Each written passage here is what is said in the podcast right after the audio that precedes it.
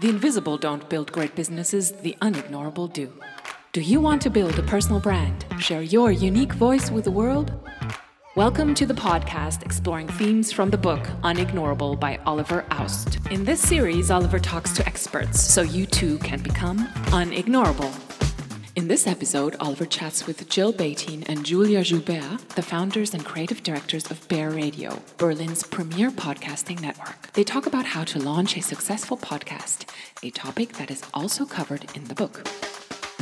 Now I have two wonderful guests today, fellow podcasters, Jill Batine and Julia Joubert. Hi, Jill. Hi, Julia. Hi. Hi. you are the two brains and doers and founders behind Bear Radio, Berlin's first English language podcasting network for Berliners by Berliners. Maybe tell us a little bit about Bear Radio. Yeah, so I founded Bear Radio in 2017, kind of to meet the growing expat and English speaker scene in Berlin, and I saw that there was a lot of really cool German media stuff happening, German audio media stuff happening, but not so much in English, and I thought that there was a big potential audience for that. So at first, I just started aggregating the English language podcasts that were being made in the city. And then we started producing our own in house programs and teaching and consulting. And now it's grown into what it is today. And we also do mm-hmm. like the Berlin podcasting meetup. And yeah, so most of our work has really been to grow the podcasting ecosystem here in Berlin. I think it did start, like you said, um, you know, for Berliners by Berliners, but I think over the past two years at least, a big thing that we've wanted to do is extend it beyond Berlin, especially because so many of the people who are living here are obviously expats. They come and go. It's a very transient city as well. Right. So we've branched out now into Poland, into the UK. We have people joining from the States, from Mhm. Brussels as well. So we're trying to now make it kind of for everyone by everyone. Um, but it definitely started for Berlin by Berlin, yeah. And how, how did you two meet? Oh, that's a good question. Well, Jill likes to claim that she is the reason for everything in my life here in the city, and she's not wrong. I I got an email one day from a bright-eyed, bushy-tailed South African that had just moved to Berlin, and she wanted she had already worked at a radio station in Cape Town and wanted to work in radio here, so she reached out and asked if she could start working with us, and I was like, "Hey, you're awesome! Let's make a show. Let's podcast." And we ended up meeting at a cafe where Julia ended up working for what two years almost. and meeting my now boyfriend. So if we hadn't met at that cafe, who would you even be? who would I be? My career in South South Africa, I'd been in radio since 2011. I'd been in commercial radio for four or five years. And I was really just looking for something new and came here looking for English language stuff. And everything I searched for just kind of took me to Bear Radio. So then, yes, I sent a very um, fancy sounding serious email only to be met with Jill. And then I was quite pushy, I think, in the beginning because in the beginning it was Jill said, "Okay, cool. If you have a podcasting idea, let's make a podcast together." And then I saw what Bear Radio was and just really, really wanted to be more involved and help it grow and really enjoyed the community aspect of it. Jill welcomed me. She didn't take me seriously in the beginning, but now she does. So it's Yes, fun. yes. I realize you're sometimes more serious than I am. so. Sometimes. I mean, what I find interesting is that I think most people in your position would say, right, there isn't really that much podcasting content in English in Berlin. So maybe let's set up a podcast and launch it and invite guests onto the podcast.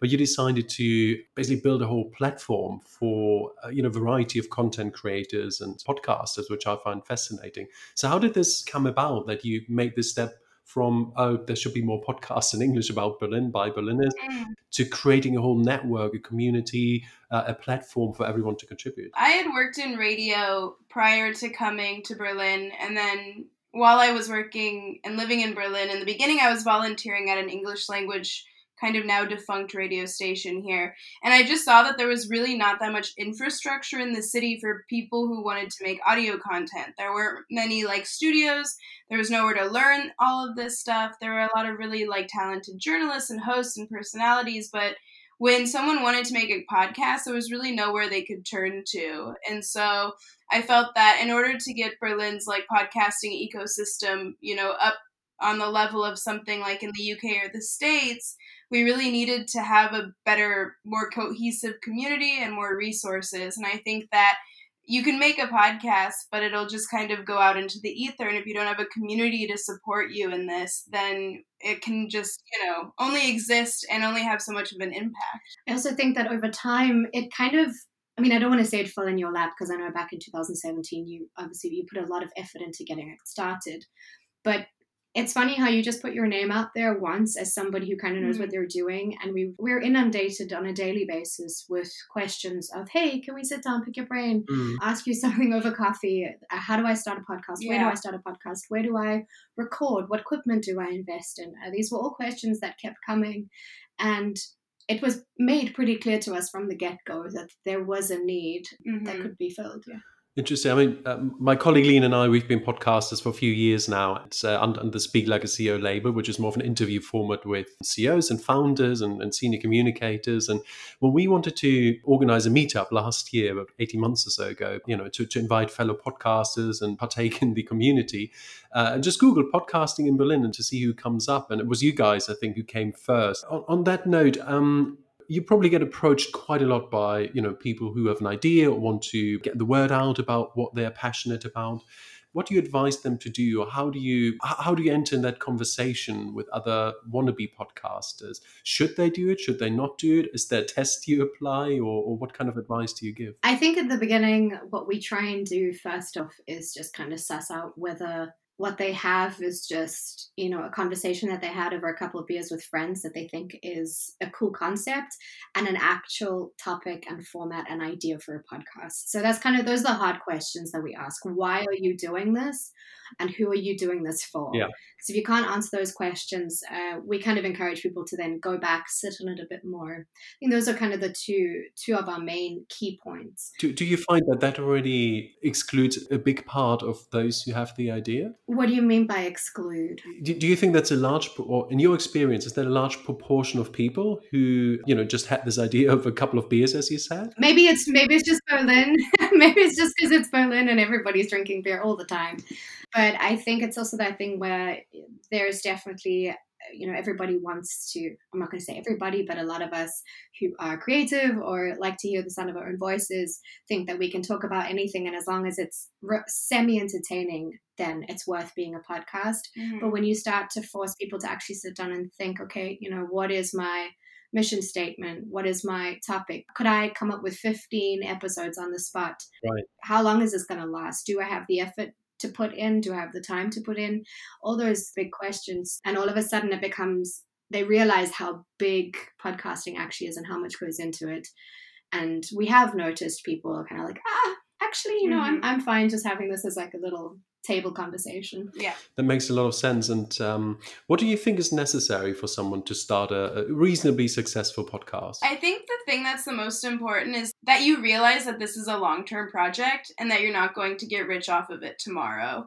And that's when I think a lot of the people who come to workshops or who get involved in the community and want to start a podcast immediately start asking us like how do i make money off of this? How do i become the most famous podcast in the world? Mm-hmm. and they don't realize that it takes like a year to get a podcast off the ground really or even longer. And some of the most successful podcasters i know have been at it for 10 years and they're only now just making a profit so yeah i think that if you have a good idea and a good story and you're really good at you know interviewing and having an actual show that's one thing but i think it's even more important almost to have the drive to continue mm-hmm. doing it for long term because if you run out of steam and stop yeah. doing it after six weeks yeah you really want to be able to make a project that is at least you know organized and dependable for your audience yeah, I, I totally agree. And um, we never looked at this from the perspective of money. Actually, it costs a lot of time and energy and a little bit of money to have a podcast and keep it going for a few years. And certainly, you need to be passionate about the yeah. you know the project and passionate about the topics and the guests you talk about. Otherwise, it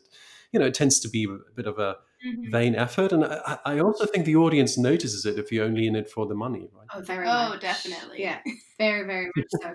And it's it's often you know we we because we teach these workshops, we've had a number of students come kind of through our workshops, and there's always at least one person in the class who goes, okay, but if I get somebody like a big name celebrity on, you know, then then that'll get me the views. And I'm like, okay, well, how does that big name celebrity add to what you're talking about? And the answer is always, oh no, no, no, that's really just to attract people so that I can start making money. Mm. And it's always, I mean, Jill and I are very much purists, and we'd love for you to rather make a podcast that you are yourself invested in and you choose quality over money. But are also very aware that there are such things as branded podcasts and podcasts purely for marketing. So, mm. as much as we're coming in hot and hot about saying, you know, don't only do it for the money, obviously, podcasting is a really wide and varied space to be working in. So I think for those of you who want to do it as a hobby or as something that as a storytelling medium, don't go in thinking you're going to make money right off the bat because you'll just get frustrated and feel let down. Yeah. How did you fall in love with the medium of podcasting or, or, audio in general, maybe? I grew up like listening to public radio in my local NPR station all the time. My parents loved NPR. My dad worked at a public TV and radio station in San Francisco. So I just always grew up listening to radio all the time and listened to radio like as a teenager and in college i like volunteered at the radio station. And then after university i ended up going to new zealand for a bit and working at a radio station there. And it was kind of there where i was like oh people love radio all over the world and this is a really beloved medium and there's so much you can do with it really anywhere you go. And i think that's why when i came to berlin i was really seeking out like an awesome radio station that i could work with and i never found it so that's why I just started making independent stuff. But yeah, I've always loved radio since I was a kid. I think I was a little bit late to the party. I mean, I, I think radio in South Africa is definitely it's it's everywhere. But in terms of my passion for it, you know, I was very much like a a top 40 hits on a Saturday kind of girl.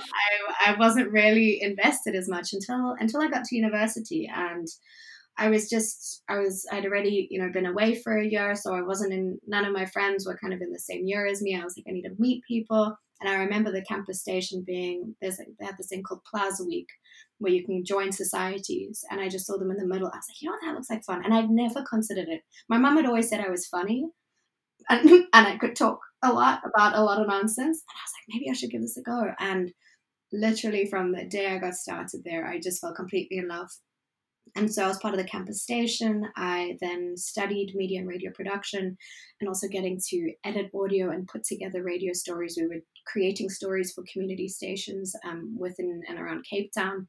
And the amount that you can do with it, but the challenges that come with it as well, it's just so rewarding at the end. So then I started with a, I got headhunted for a commercial station. And then it all kind of changed because like Jill said, in terms of like this independence, often you don't have that because you're now a part of a brand and you have to be what they want you to be.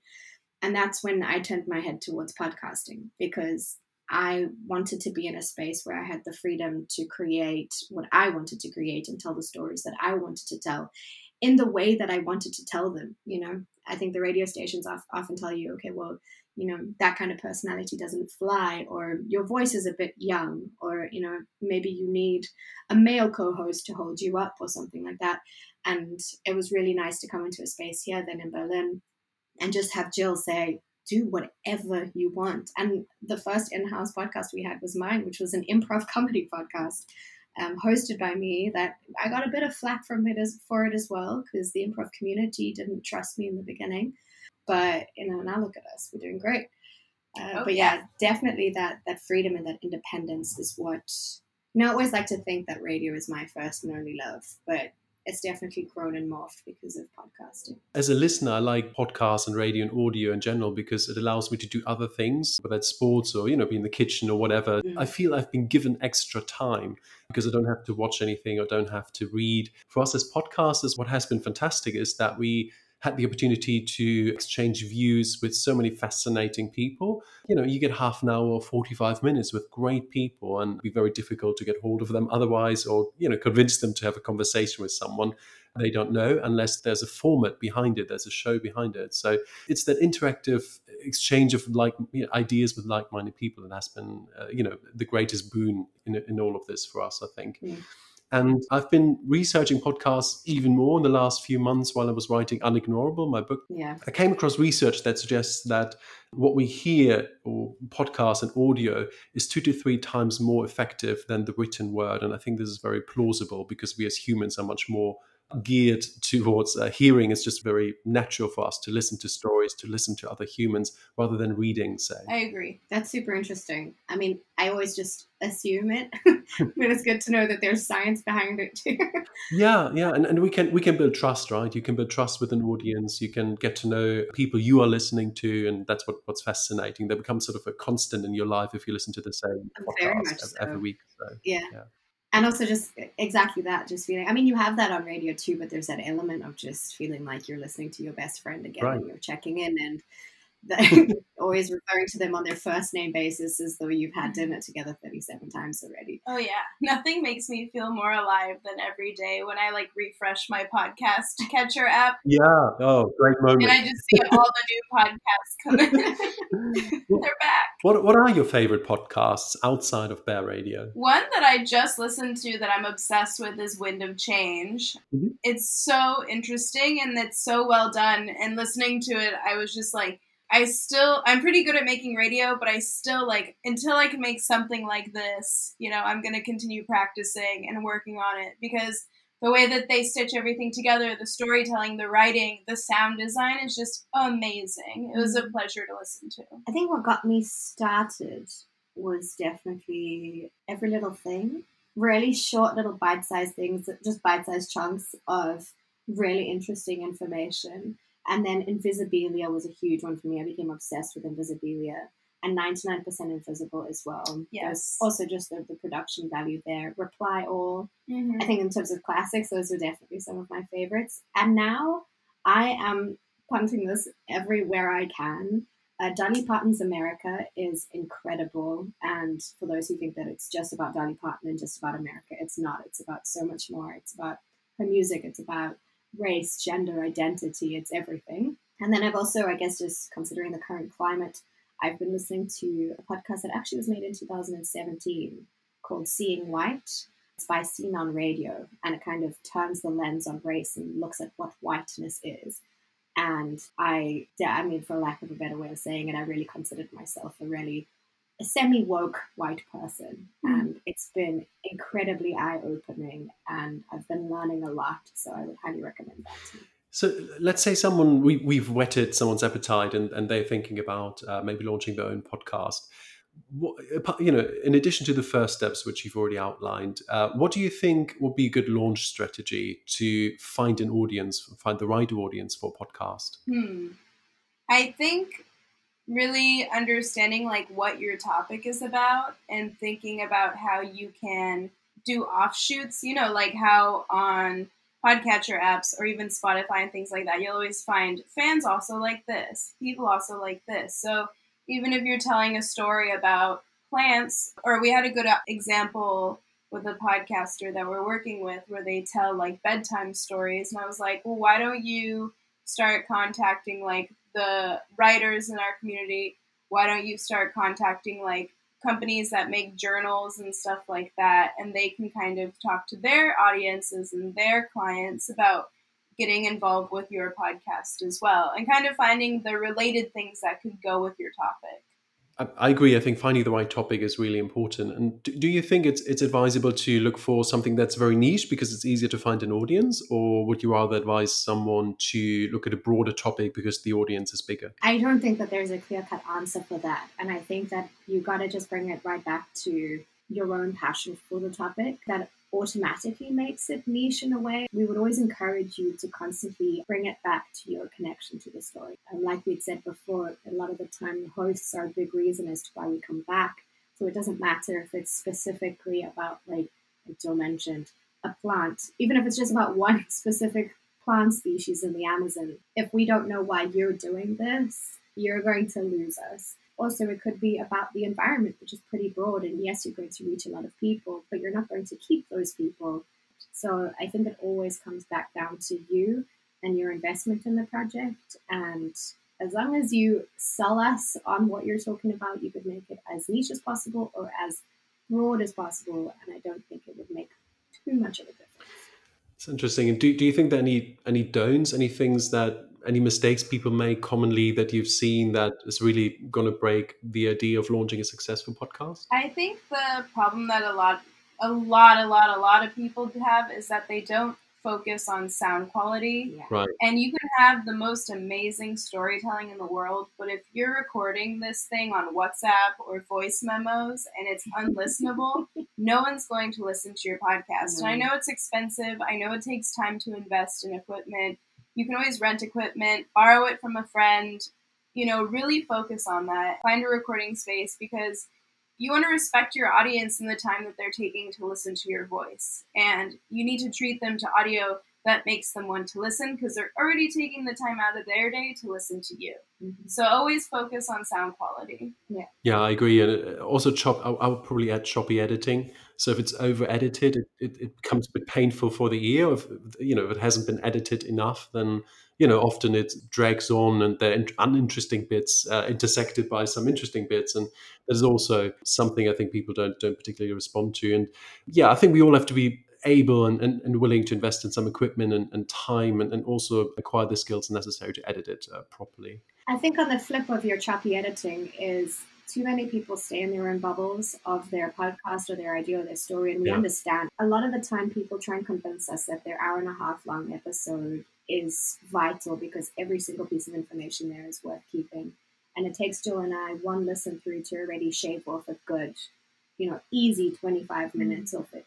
And I think people need to stop staying in their bubbles and really reach out to a community, whether that's a podcasting community, whether that's your parents or friends or people that you trust who will actually give you proper feedback of the times when they zone out and you've lost them. Maybe those are 10 minutes of what you thought was vital conversation that could actually just go. Yeah, that, that, that's a really good point. Get get get proper feedback and get honest feedback. And how long do you think uh, you know the ideal podcast is if there's such a length? And if you say 38 minutes, obviously we're going to make our best, uh, do our best to cut this episode to 38 minutes.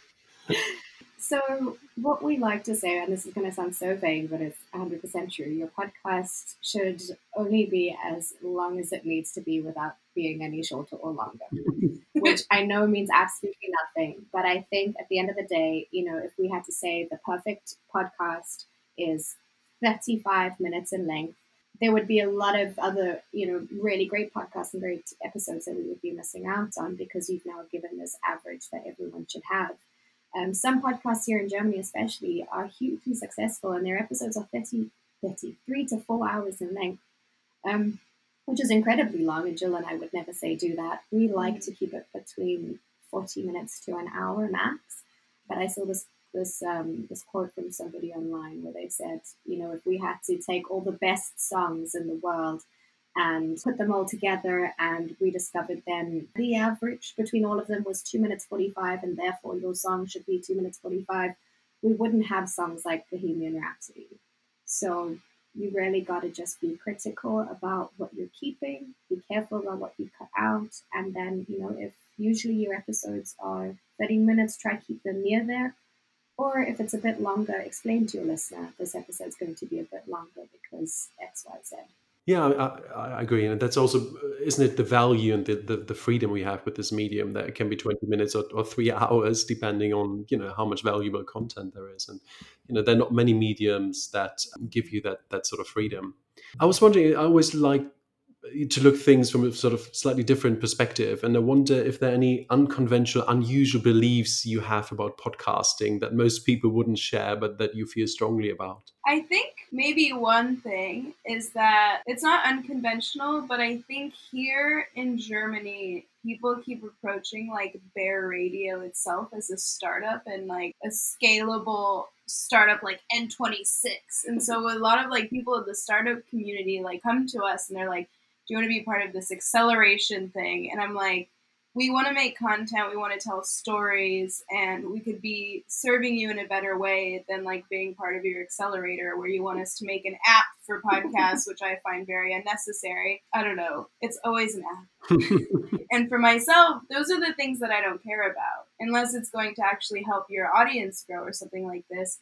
But I think at the end of the day, the form is great. You just need a platform to put it on, you need some recording equipment, and you ha- need a story. And I think that there's a lot of companies that are really trying to streamline this process in a way that you don't need to, and you need to like really focus on the production quality. And I think that's what I really like doing is the actual making of the podcast. So sometimes it kind of disheartens me when people don't care about that aspect of the creation. I think Jill and I get flack for being the purists that we are mm-hmm. when we get so frustrated when we have people constantly kind of hammering home this money thing. And I think that sometimes confuses people. Like, why would you not want to make money? Of course, we want to make money. And we find different ways of making money. But when it comes to the actual production of a podcast, that is where the joy is. And I think part of us just wishes that everybody shared that joy. Mm-hmm. And we know that not everybody does. But if you're sitting in a workshop of ours, we certainly hope that there's some element of that passion or joy in you.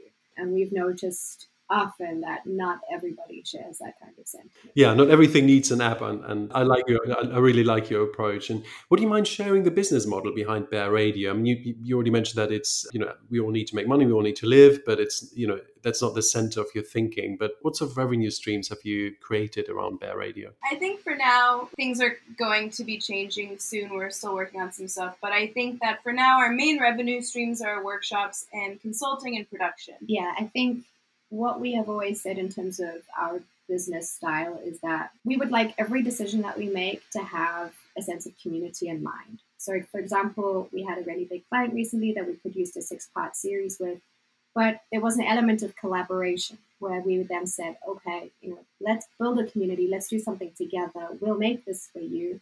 And, you know, they then also in turn offered us not just the work, but the use of their space to teach our workshops we have a lot of collaborations with recording studios, with audio companies, with co working spaces here as well.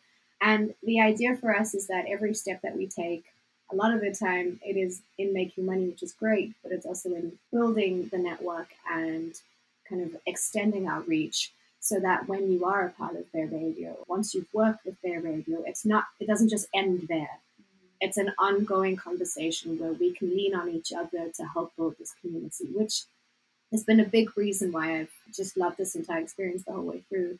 I can't say what it's like everywhere in the world, but in South Africa, it's very much dog eat dog. That idea of just helping somebody up without expecting anything in return, or just people wanting to just create and collaborate with no what's the word, no strings attached, mm-hmm. is not something that I've experienced anywhere else. So we've now been able to incorporate that into the way we do business as well. And it's been incredibly rewarding because then it's not just, oh, we sit, we teach, we walk away. Many of our students have now gone on to create incredible podcasts that now feature on Bear Radio. So mm. it's very cyclical, which is very important to us as well. That's great. And do you think this model could be replicated in other cities, or do you want to expand in Berlin or, or take other steps in Berlin? So, where do, where do you see Bear Radio heading over the next few years? Well, first of all, I think that we are definitely interested in collaborating in other cities. Um, speaking with some of our colleagues in other countries in Europe, we see that it's not only Berlin that is kind of experiencing this like juxtaposition between the legacy media in that state and the growing expat population and the fact that so many people now speak English and consume English language media. We see that there's a need for podcasting like education and collaboration throughout Europe. That's kind of why we've been branching out. Um, so definitely in the future, we'd love to do more trainings abroad. We'd love to collaborate with other podcasts throughout Europe, and definitely grow in Berlin and work and find more partners, uh, more mm-hmm. collaborators, ideally someday have a studio. That's like our current goal because there's not that many studios in Berlin. And yeah, just really build more infrastructure for podcasters here. I think we're gonna, for now anyway, we're keeping it to kind of Europe or countries, continents that are not America. I hate to say mm-hmm. this because Jill's American, but there's this idea that we've really been pushing against where everyone thinks the best and greatest things come out of the States and it's a constant struggle here to remind people that that they have stories to tell that they're good stories. It's also this thing of accents as well which has been a huge learning curve for me as well. My accent's ever changing thanks to but I used to have more of a South African accent. Now it just oh, sounds okay. more and more American because I spend all my time I, it was just this idea of okay well I haven't heard my voice on a podcasting platform. I think it was kind of a perfect storm of elements that a lot of these really big, fancy, successful, really well done podcasting projects happened in the States. And I think the narrative for a long time has been like, oh, the States is where podcasting is and will always be, and it's the only one that can do it. And I think that people discount their own stories because or their own accents because they're not from the states. And we're really trying to show people that there's so much cool history, there's so many cool stories, there's so many voices and personalities throughout Europe and the world that aren't just America. So if we kind of just continue building the infrastructure and the ecosystem to let those people tell their stories, then maybe soon the States won't be the epicenter of podcasting. Maybe it will be Berlin or Europe. Yeah, it's a really good point that more, I mean, podcasting gives an opportunity to all sorts of voices from all sorts of backgrounds to share their story and, and create stories. And that's fantastic. And I think that that's a big advantage compared to sort of more mainstream traditional media, which is quite, you know, highly curated and only gives access to very few people. And I, I think they play a very important role in dem- democratic society. Um, but you know, it's fantastic that there are platforms for all other voices as well. What do you guys think the future of podcasting will bring over the next few years? I mean, I observe that there's more and more money going into podcasting when you see what happens with Joe Rogan, who I think was paid 100 million or so to move all his content over to Spotify. And like his content or not, that's a huge sum of money. And I think it seems to indicate that commercialization of podcasting is in full swing. What, what do you think is the future going to hold? The future that I hope to see for podcasting is that we see a much more diversified landscape in podcasting because now a huge thing happening with PRX. A lot of these companies like PRX and Gimlet don't hire people of color. They instead do these fellowships for people of color where they're like, well, we'll train you. And they're like, no, why don't you just hire us and pay us a living wage and let us tell our stories instead of just, you know, tokenizing us in a fellowship program. So, all that to say, what I'm really hoping is that you see more people who have diverse voices amplified throughout the podcasting world. And I think, especially once you lower these gatekeepers, lower the barriers that have been keeping these people out of the media for so long with like traditional legacy media radio stations, and the fact that now podcasting equipment is more accessible, the ability to get your voice heard is so much more accessible. I really hope that we're going to see more and more of these stories from the perspective of the people that experience them rather than some like white radio producer like myself coming in and telling someone's stories for them. You also have a few other interesting things going on in your professional lives, of course. Uh, Julia, for instance, you are a producer at Blinkist. How do you juggle all these different balls and having all these different projects up in the air? I mean, I think first and foremost, going in with the idea that this is what I wanted. I think a huge part of what I envisioned for myself career wise was not just being, not that I'm ever stuck in, in podcasting, but why I love podcasting is there are so many elements to it. And I love being on the go. I love having multiple projects running at the same time. I feed off of it. Uh, so obviously, I it was a learning experience. To you know, I definitely stretched myself too thin. I was saying yes to a lot of things all at once, and I burnt out. Um, but I've gotten to the point now where you know what I do with Blinkist is incredibly rewarding. It's super educational. I'm reading and educating myself constantly when I do the work with them as well. I mean, with Blinkist, what was really cool is I got to join from the very beginning in terms of they were like, okay, we're branching out into this new aspect of Blinkist. Would you like to be a part of bringing it from the ground up? And I am always down for projects like that. So whether it's I do community management as well, I do social media management as well, I do podcasting, I do script editing. All of it just feeds me in different ways because I do think that if I had to just be stuck in one office job doing one thing every day, I'd lose my mind. Also, the other day, Julia and I haven't made a podcast together for about what two weeks, Two weeks. and Julia was like, "I miss recording with you. I miss creating." Literally, I was like, Jill, I have too much time on my hands. Let's uh, so literally in the an space hour of a week. in the space of an afternoon, we developed a concept for two new podcasts. One is going on to Tempelhofer Radio as well. So we are just like, let's go, go, go, go, go. It's, it's just how my mind works. And I think Yeah. Jill's does as well. And it's why we're constantly pushing each other to just do and be more. And Jill, you're also part of a, a duo called Pretty Picky. Do you want to talk about this my my good friend Helen and I do this DJ project called Pretty Picky, where we play songs by women that are like very empowering for women. We like to tell people that we had gigs in Paris and LA planned before Corona, which is I'll say it's true. But yeah, it's just been really fun. We like to dress up and have parties. That's my extracurricular activities. that and Zumba. We love Zumba. That's fantastic. I promise to tell you how No. Um, I'm I'm basically very very close to Linda, the person behind Female Music Ah. Force, the network you are connected with. Um, She's awesome.